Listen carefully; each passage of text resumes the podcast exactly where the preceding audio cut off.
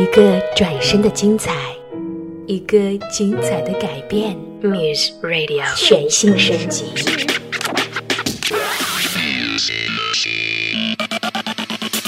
Music nonstop. Muse Radio 迷上音乐。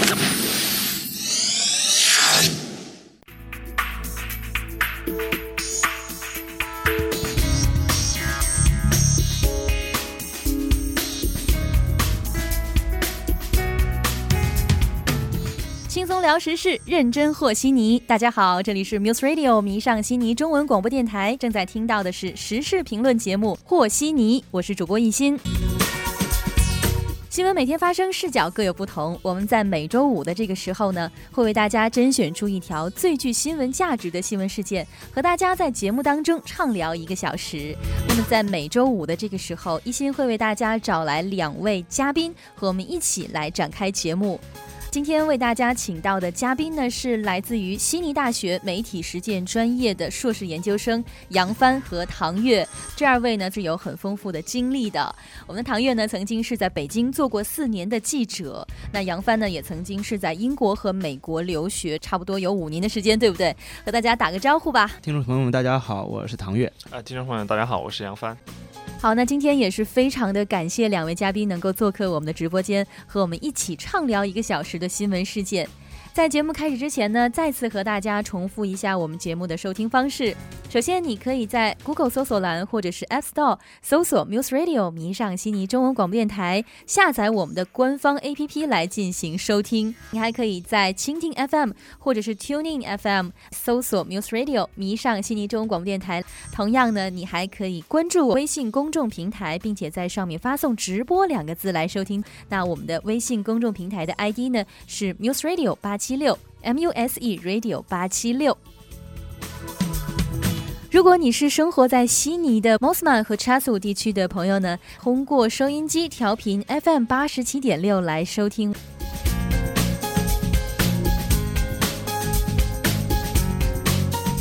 新闻每天发生，视角各有不同。我们的节目呢是在每周五晚上的二十点到二十一点，和大家共同畅聊一个小时的新闻事件，和你一起和一碗认真的悉尼。好，那么在今天的节目当中呢，我们首先要和你聊到的话题呢，是有关于前不久在悉尼发生的一件，嗯，可以说是带有歧视事件的新闻。一位澳大利亚的黑人向悉尼内城区的一间咖啡馆申请咖啡师职位的时候被拒绝了。那咖啡馆的华裔老板告诉他，人们不想喝由黑人冲泡的咖啡。那么这位华裔老板的行为呢，也是引发了很多人的抨击。据报道，这位黑人求职者叫做桑托斯，他是在巴西出生的，是一名拥有了九年经验的咖啡师。最近呢，也是刚刚拿到了澳大利亚的国籍。那他向达林赫斯特一间名为福布斯和伯顿的咖啡馆申请职位，但这位华裔老板说他只招本地人。咖啡馆的老板叫做史蒂芬，他在今年刚从上海来到澳大利亚。他向媒体承认呢，这位黑人的雇员被拒绝是因为他的肤色是黑色色的。那么在曾经的媒体采访当中呢，他也坦言说：“我的咖啡店有很多的白人客人，我觉得客人们希望看到的是本地人，而不是非洲人。在某些人看来，非洲人泡不出好咖啡。我们的店要提供良好的服务。我觉得呢，咖啡文化更多的是属于白人的。”按照澳大利亚种族歧视法案呢，歧视他人的肤色是一种违法行为。关于这位黑人桑托斯遭歧视待遇的投诉案呢，将被提交到人权委员会，最终将进入法庭的审理程序。这样的新闻事件发出之后呢，这家店现在也是面临着破产的危险。很多人也是在这位店主斯蒂芬的 Facebook 上有了很多很多的评论。那我们看到评论当中很多的字眼是“滚回你的国家”，这里不欢迎种族歧视者。那今天呢，我们主要要来聊到的是，这个事情是偶然发生的吗？还是像评论当中所说的，中国人真的是种族歧视者吗？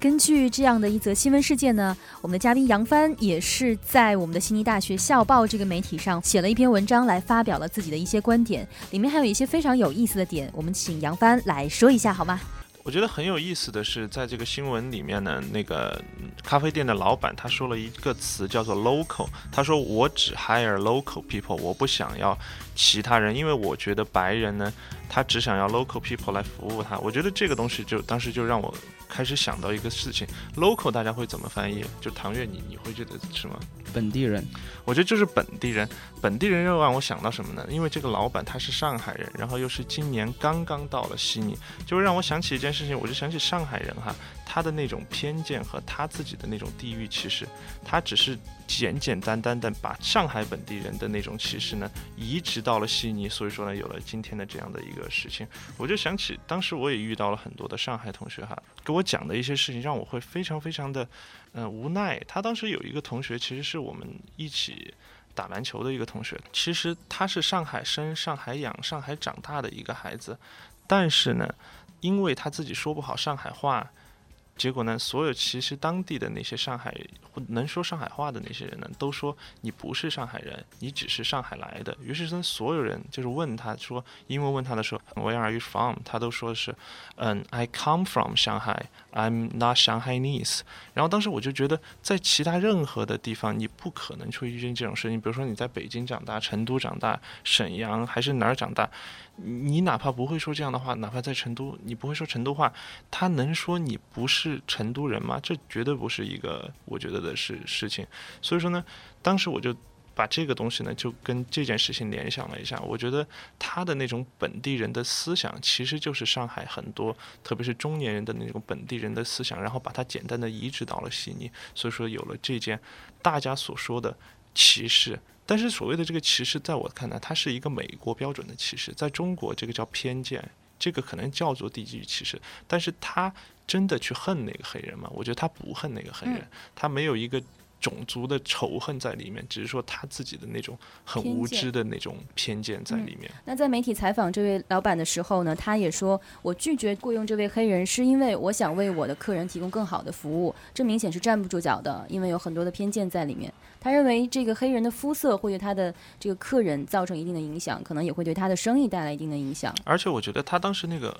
就是老板有一件事情是特别特别的嗯无知吧，我觉得是因为他可能没有在国外待过，然后有那种嗯政治正确的那种熏陶和教育下面，所以说他当时说了一句话，他说的是，我觉得我没错，我觉得这是我自己的选择，我觉得黑人做不好咖啡，所以说呢，很多人就会来反驳他。对，很有意思的是，其实我当时看到这条新闻呢。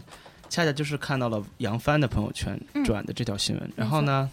我记得你当时有一个附上了一个评论，上面就写你上海了我还一笑而过哈，就是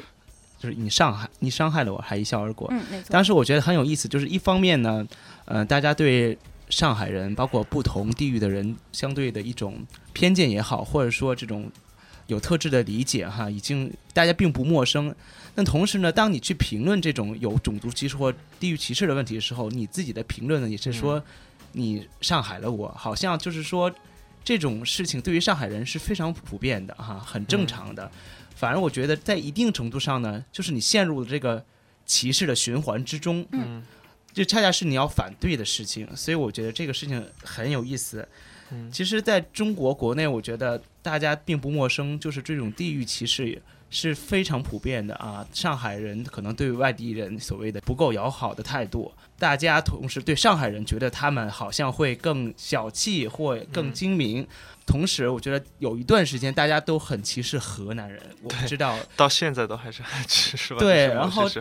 这个事情也你会觉得也很荒谬，但可能当时你身处其中的时候，你也会有意无意的开些这样的玩笑。而就像杨帆说的，可能在美国，大家对这些歧视，因为它有种族问题和各种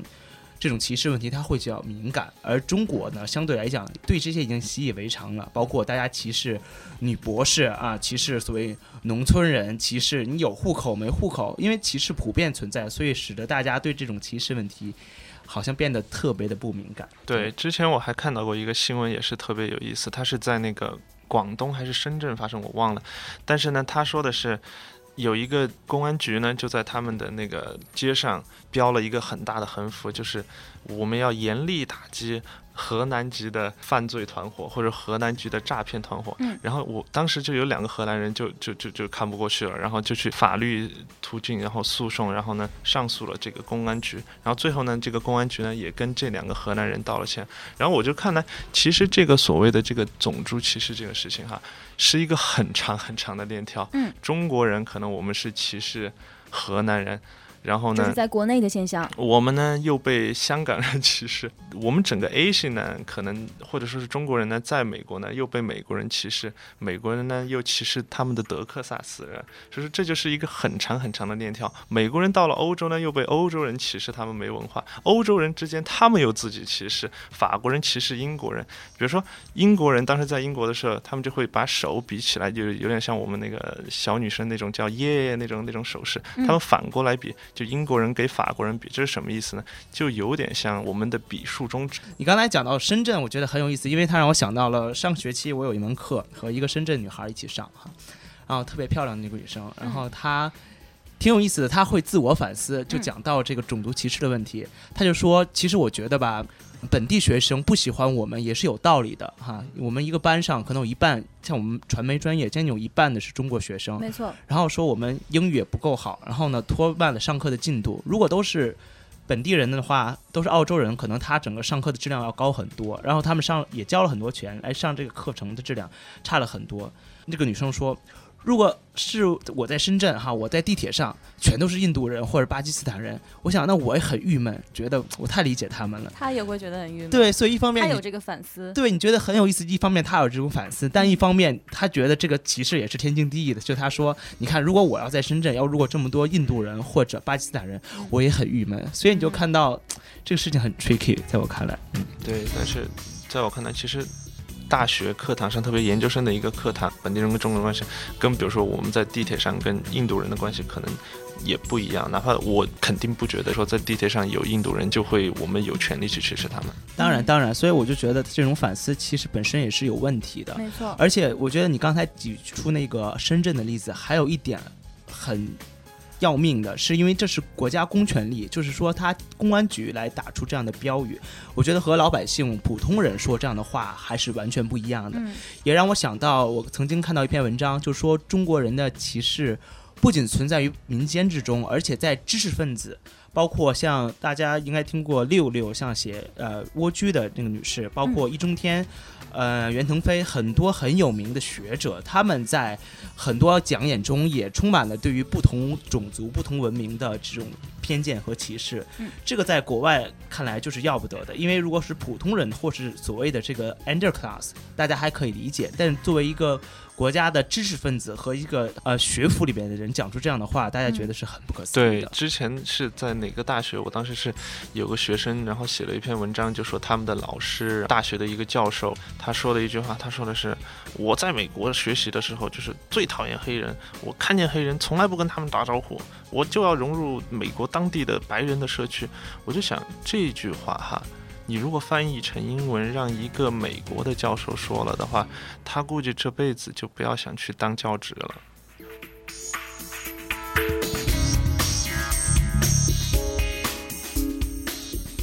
好，那我们刚才说了这么多哈，有举到中国国内的例子，有举到在呃大学的校园里，也是在国外的大学校园里面发生的例子。那我们既然是生活在悉尼，二位也可能是遇到过很多相对来讲可能可以算作歧视或者偏见的事情，有没有这样的亲身的经历可以跟我们的听众分享一下呢？对，为了做今天这个节目呢，昨天晚上呢，我也大概就是把我身边的所有的澳在澳洲，不管是读本科、读高中还是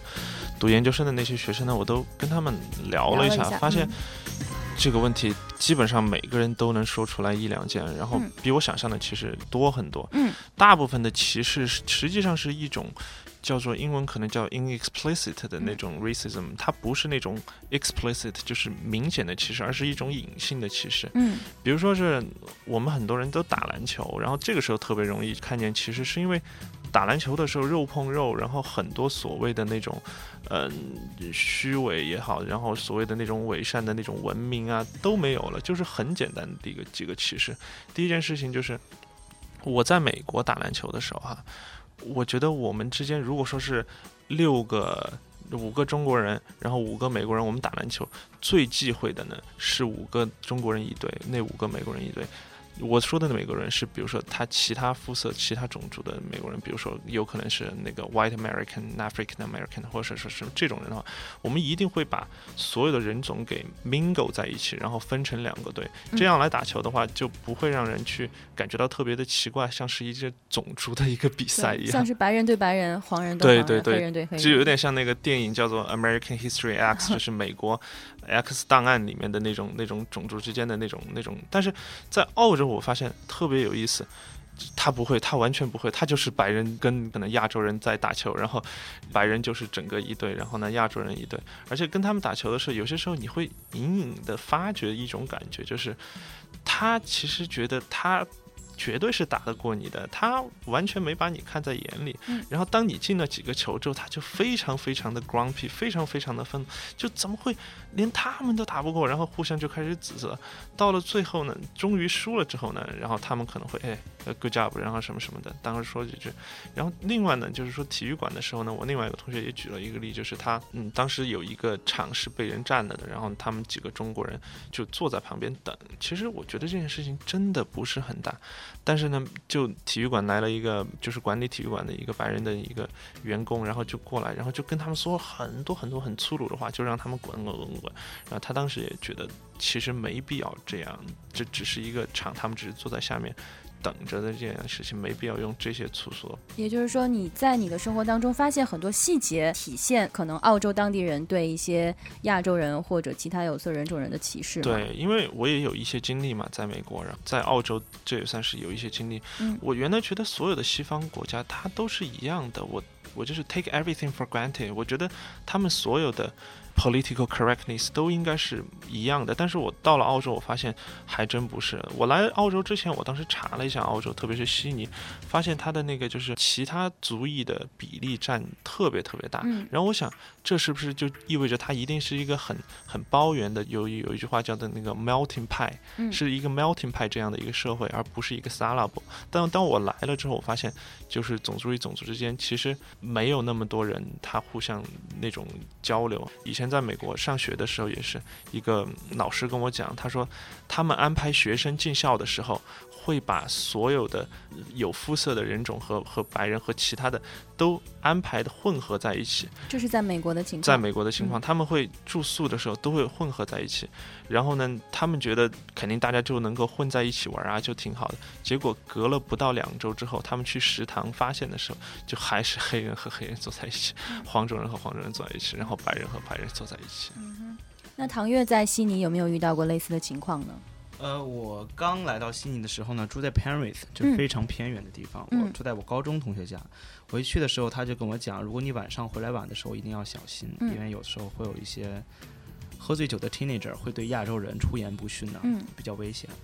然后结果没过两天，我还真碰到这种事儿啊！一个周末晚上，我回去比较晚，然后开车经过，然后他们就把车窗打开，然后就竖中指，然后说 fuckations。当时还很本能，我第一次遇到这种事，我本能就还骂了回去。然后他们就开车走了。回家之后呢，我同学就跟我讲，这真的很危险，下次你就忍气吞声，千万不要这样，因为他们下来就会打你一顿，怎么样？包括在悉尼大学的校园里，我也看到过，说有人把车窗拉开，对亚洲学生出言不逊。嗯，但同时呢，我也遇到过。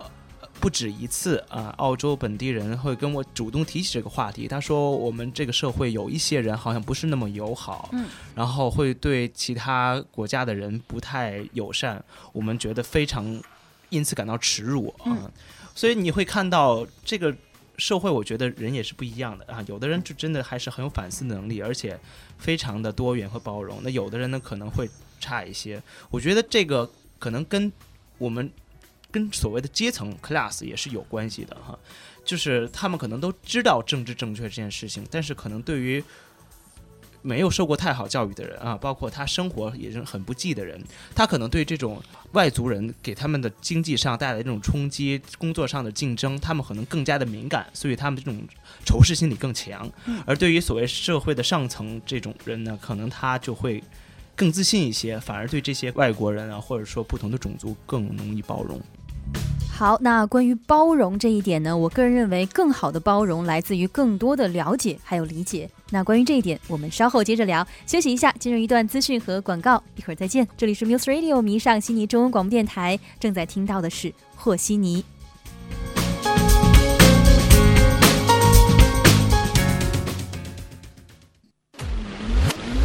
News Radio，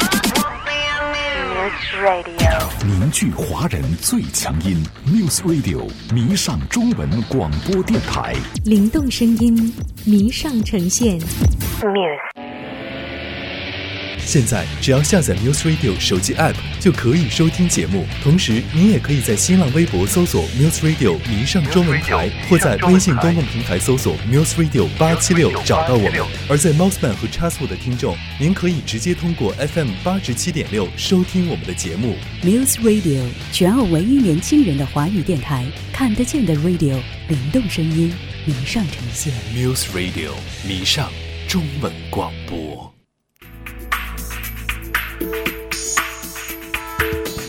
好的，欢迎回来，这里依然是 Muse Radio 迷上悉尼中文广播电台，正在听到的是每周五晚上八点到九点为您打造的评新闻、说新闻的节目《和稀泥》，我是主播一心。在今天节目当中呢，我们也是非常的开心，请到了在悉尼大学就读媒体实践专业的两位硕士研究生吴扬帆和唐月。这两位呢，曾经也是有过很丰富的媒体实践经验。在节目当中，我们会和大家一起畅聊一个小时的新闻事件。今天我们要来说到的新闻事件呢，是在前不久，在悉尼的一家华裔老板经营的咖啡店呢，拒绝了一位黑人的咖啡师的应聘要求。随后在当地呢，也是引起了不少的反响。那现在呢，这名华裔的老板呢，已经把店门关闭了。在他的 Facebook 上，也有很多很多人跟他说呢：“滚回你的国家，我们这里不需要种族歧视者。”所以今天我们主要讨论到的话题是：这个事情是偶然发生的吗？还是中国人真的是种族歧视者呢？继续呢，我们要请杨帆来说一说。其实，在悉尼生活的很多华人呢，对外国人的称呼呢，是带有一定的歧视的意味在里面的。比如说这个“鬼佬”呀等等。那我们请杨帆来详细的为大家说明一下，好吗？我想说的其实是我在一些经历上面哈，我我是看到了，其实中国人，比如说对于异族的一些称呼，就可以看出来，他们其实是非常非常歧视的。我给大家举几个例子啊，比如说日本鬼子、俄国毛子、印度阿三、高丽棒子，从这几个称呼里面，我们都可以看出来，其实我们。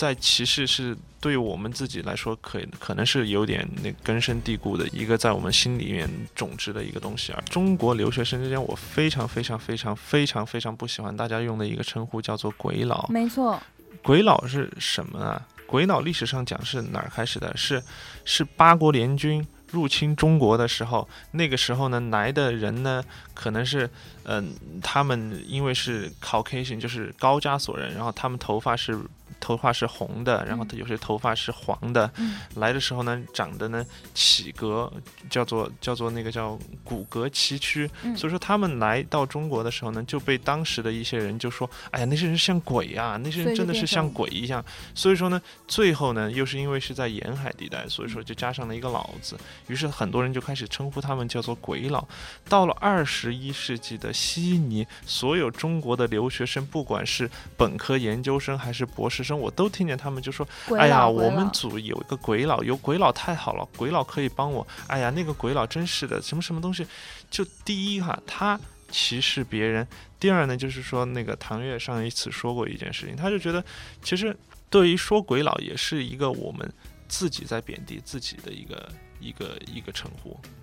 对，其实你刚才讲到像高丽棒子啊、日本鬼子啊、鬼佬也好，它可能还是比较近现代的我们出现的一些称呼哈。其实你如果看中国的历史，你上溯几百年甚至上千年，那所有的外族都是蛮夷之地呀、大家学中学历史课本对这个呃称谓一点不陌生。无论是我们亚洲的邻邦，还是从欧洲来的人，那绝对不能和我们天朝相提并论啊！英国人来和我们做贸易，我们只能让他下跪，并且赏赐他一些东西，你就回去吧。所以中国人所对于外族的歧视，其实也是由来已久的，只是说了到了近现代历史的转向，包括你刚才提到的八国联军啊入侵中国，包括后来和日本的这个八年抗战，所以我们一定程度上呢，又从一种极端的自负和自我中心呢。转到了一种相对比较自卑的心理，我不知道你是怎么怎么看？对，然后就是从一七九二年，比如说当时是，呃，麦卡尼来贡献，来来找乾隆，然后就是说想要有几个岛能够做 free trading，但是呢，乾隆当时说的是你们这些用的词，当时也是翻译过来叫 barbarian，就是说你们这些野蛮人。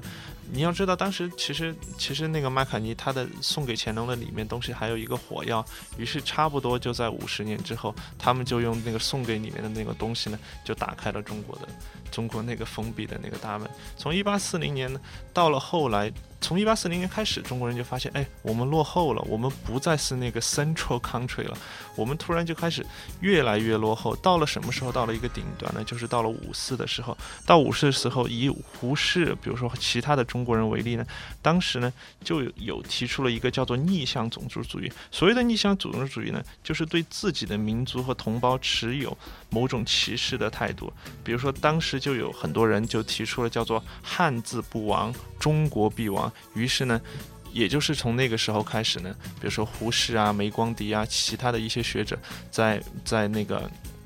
康奈尔大学的湖上呢，他们就开始提出了要新文化运动。新文化运动之后呢，就要改那个白话文。然后呢，从那个时候开始呢，中国呢就开始有了一种很复杂的一种心理，既是一种民族主义，又是一种逆向民族主义混合在一起的一种心态。News Radio。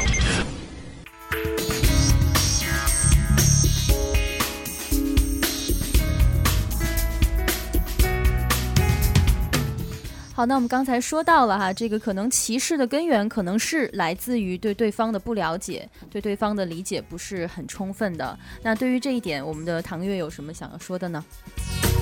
对我非常同意你的观点，就是说，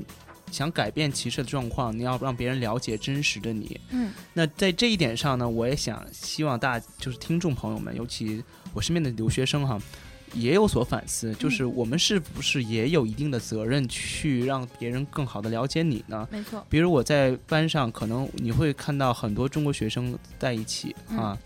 很多人就说来澳洲也不用讲英文，每天在讲中文就好了。没错。然后小组作业的时候呢，好像也习惯了自己。分组，如果有一个外国人，像刚才杨帆说的啊，有一个鬼佬帮我们改改英文，其实他没有一个很好的开放的心态去了解本地的文化，因为很多我觉得外国人对中国人的偏见也好，或者他有一个判断也好，不喜欢中国人是因为他们不融入本地的社区或文化，他们只顾着自己赚钱或者自己升学，而对本地社区没有任何的贡献。那这一点上，我觉得好像在很多地方已经有所改变，包括在美国的华人议员呢，市长也好，部长也好。但在这边的情况我不是特别了解，但是是不是我觉得我们本身是不是也可以做的更积极，让别人看到我们好的一面？包括当年下南洋的华人其实是最能吃苦耐劳的。那最近在悉尼博物馆有这个百年华人展览，有人也讲，就是说现在这一代在澳洲的华人可能有一些好的传统和精神，我们也在逐渐的丧失。其实，同样的例子不仅仅是发生在我们所谓的白人的国度，那在亚洲人的国度呢，类似的事情也会经常发生。就比如说在韩国呢，曾经的一些生活经历告诉我说，很多的中国留学生到了韩国留学或者到日本留学，他们只会专注于和本国的同学们一起交流，他们可能是因为惧怕，也可能是因为不屑，就。并不是非常的融入当地的社团，那这个时候就会让外国人对中国人的印象有一些偏见，甚至到了最后的一些歧视的现象产生。嗯，接着一心的话呢，其实我这个印象倒是挺深的，就是很多中国人喜欢和中国人一起玩，这倒其实无可厚非。然后呢，还有另外一类人呢，他们是到了这个的极端的反面，就是我们英语所说的那个叫 wanna be，他们呢就只跟白人玩，其实 wanna be 就是 want to be 的一个简称。然后呢，他们呢。口头禅呢，就是什么我是美国人，我是澳洲人。记得以前在英国的时候，有一个中国人十八岁移民到了澳洲，然后只跟英国人玩，说的就是 I'm Australian, my accent is so Australian。对我能体会，就是杨帆说的这种第二种情况，让大家觉得好像这人有点装哈，就是至于吗哈？但反过来讲，我觉得，呃，全力融入本地的社会和文化。并且尝试为本地事务做出一些贡献，这倒是我需要我华人需要做的。嗯因为如果我是澳洲人，或如果我是美国人，我怎么看你？你拿了我们国家的绿卡，在我们这个国家上生活，享受我们的福利，你是不是只是赚钱，只是拿学位呢？嗯还是说你真的很 appreciate 我们的文化，然后尝试着为这个国家政治、经济、文化上做出贡献呢？这才是 truly American 和 truly Australian。我觉得这也不影响你去 celebrate 你作为一个中国人的这个特质和文化的根源。没错。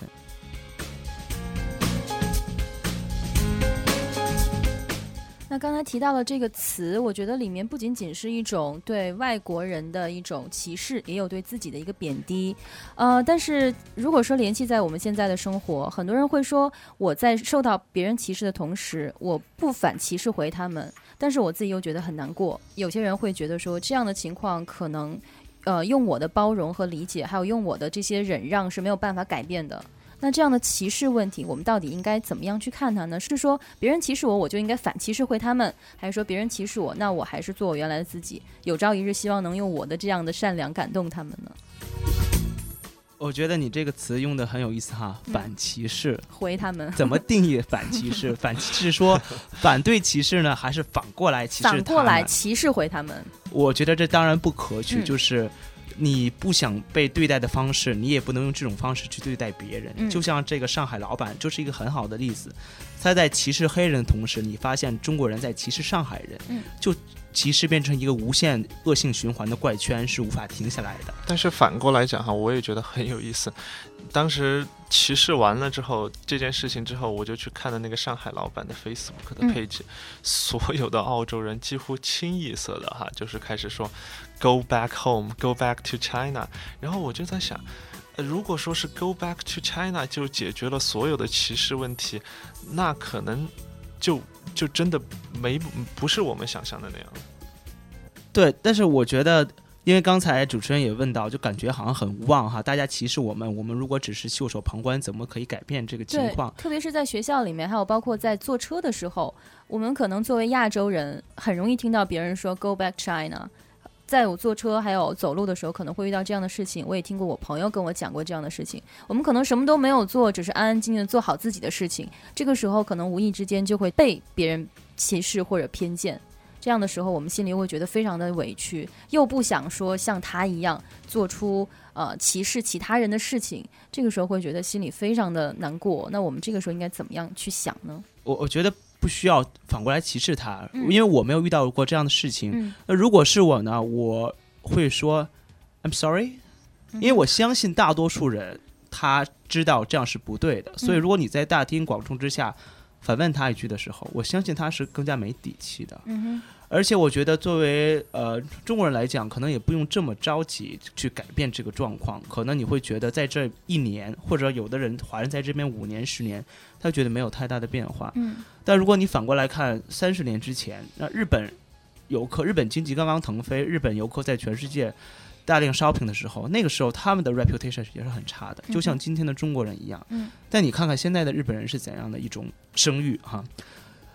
把历史图标拉得更长，像我刚才讲到的，两百年前、三百年前、更久远之前，中国人把外国人称满夷之地啊。现在反过来，这个好像风水轮流转了，嗯，所以可能其实历史的进程要比我们想象的更快一点，尤其像现在社会，中国国力又在增强，经济的影响力在增加，包括我们中国人去海外越来越多，各种反思、各种教育在逐步的跟上。我相信这个变化会比我们想象的更快。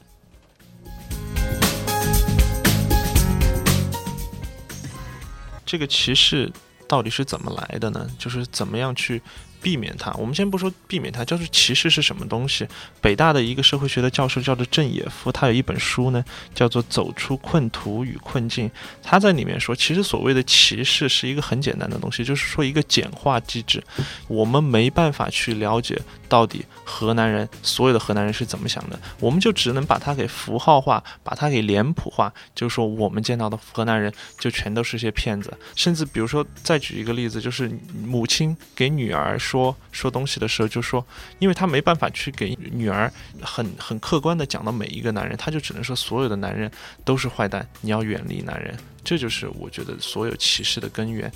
如果可以有简化机制的时候呢，我们就很多东西可以诉说；如果没有简化机制的，我们呢就只能是保持沉默。这就是我觉得一切的歧视的根源。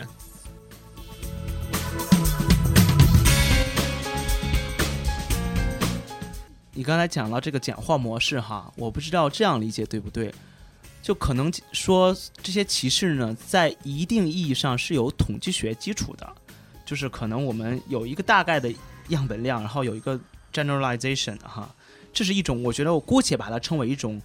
相对合理的歧视，就是因为它有这种统计学的意义。嗯那另一种呢，可能就是完全呃无中生有，或者说个人臆测的这种没有任何意义的、没有任何根据的这种歧视。第二种我们就不讲了，肯定是错的。那即使第一种是不是就为你找到了借口呢？我觉得这就是所谓的文明和野蛮的分野。就即使你可能对一个特定的族群、一定人种哈有一定的判断，即使它在统计学意识上有意义，但是因为它是政治不正确的，它也是反人性的，所以你要表现出足够的文明。即使你在私下的时候，你可以有各样的偏好，但在公共场合，你的言行是怎样的？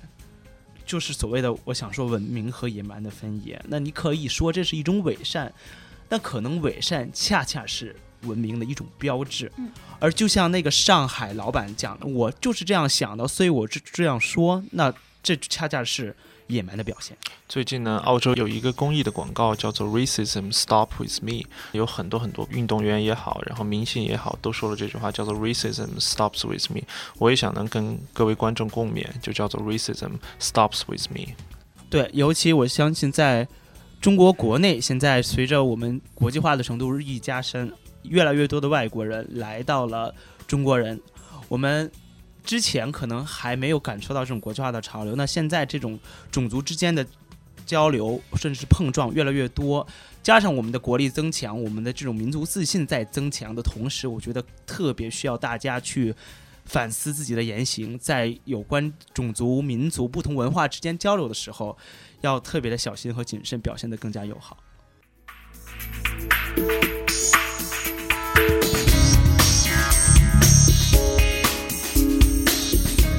好的，轻松谈时事，认真和稀泥。正在听到的是迷上悉尼中文广播，在每周五晚上二十点到二十一点为您打造的新闻评论类节目。我是主持人一心。我是嘉宾唐月，我是杨帆，但今天不是很轻松啊。那我们在今天的首播节目当中和大家聊到了相对来讲可能是比较沉重的话题，就是有关于歧视的话题。那如果说你对我们的节目有任何想说的话呢，欢迎您登录我们的微信公众平台，啊、在上面给我们留言就可以了。那我们的微信公众平台 ID 是 Muse Radio 八七六 M U S E Radio 八七六，我们非常期待与您的互动交流。好，这期节目就是这样了，非常感谢各位的持续守候，那我们下期再见，拜拜。拜拜 Racism stop with me。